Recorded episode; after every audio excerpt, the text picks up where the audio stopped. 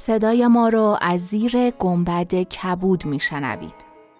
گنبد کبود جایی است برای گم شدن میان کلمه هایی به قدمت حافظه جهان.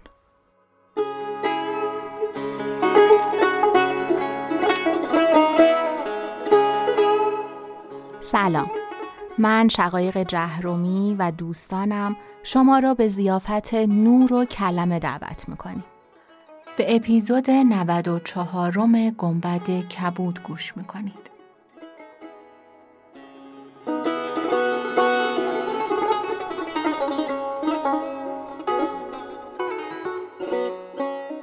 چون شب هفتاد و دوم برآمد شهرزاد گفت ای ملک جوانبخت نزهت و زمان با خادم گفت برو و آنکه ابیات همی خواند نزد من اشعار. خادم برفت و جستجو کرده جز تونتاب کس را بیدار نیافت. زوال مکان بی خود افتاده و تونتاب در پهلوی او ایستاده بود. خادم با تونتاب گفت تو بودی که شعر همی خواندی و خاتون آواز تو شنیده است؟ والله والله من شعر نخواندم. تو بیدار هستی. خواننده شعر به من بنمای. تونتاب گمان کرد که خاتون از شعر خواندن در خشم شده. به زوال مکان بترسید و با خود گفت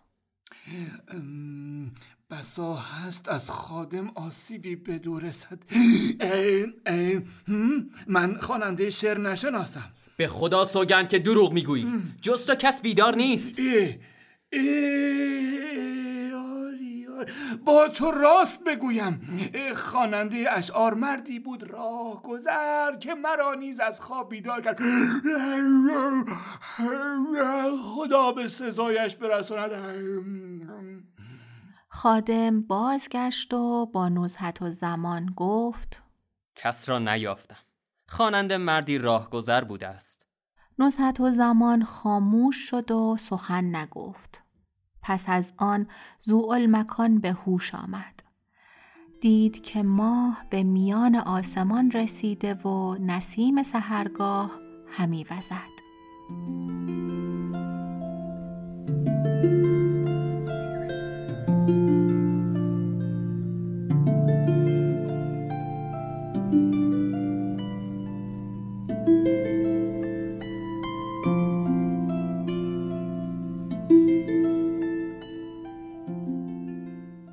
حزن و اندوهش به هیجان آمد و خواست که بخواند.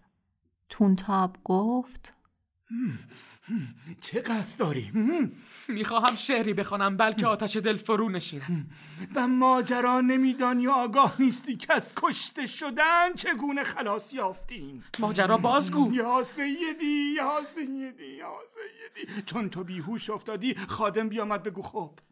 چوبی در دست داشت و از خواننده اشعار همی پرسید بگو خب.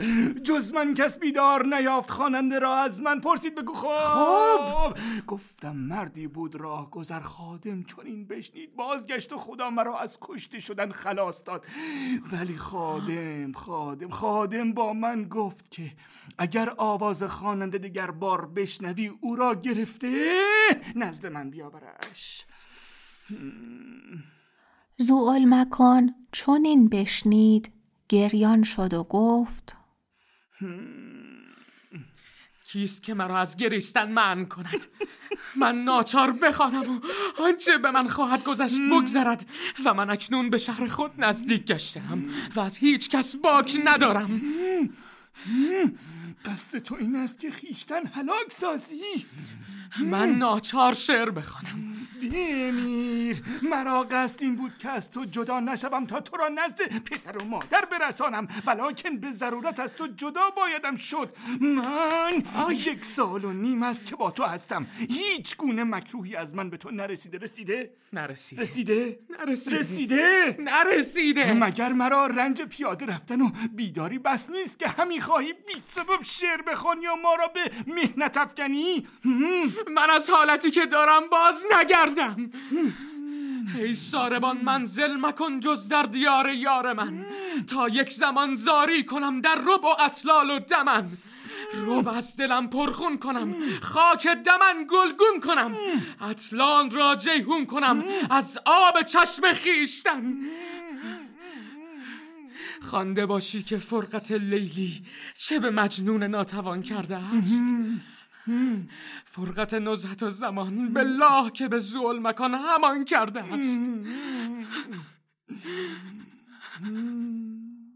چون شعر به انجام رسانید سه بار فریاد زد و بیهوش بیافتاد تونتاب برخواسته او را بپوشاند. چون نزهت و زمان آواز او و ابیاتی را که نام نزهت و زمان و برادرش مکان در آنها بود بشنید گریان شد و بانگ بر خادم زد و با او گفت آنکه شعر خواند به اینجا نزدیک است. به خدا سوگند که اگر او را نیاوری حاجب را بیدار سازم تا تو را تقویت کند و از در خیشتن براند. ولی تو این یکصد دینار بگیر و خواننده شعر را با خوشی پیش من بیاور و مرنجانش.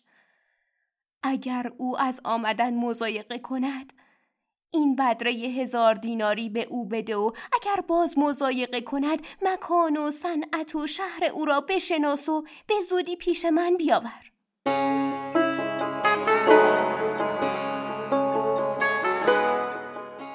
چون قصه به دینجا رسید بامداد شد و شهرزاد لب از داستان فرو بست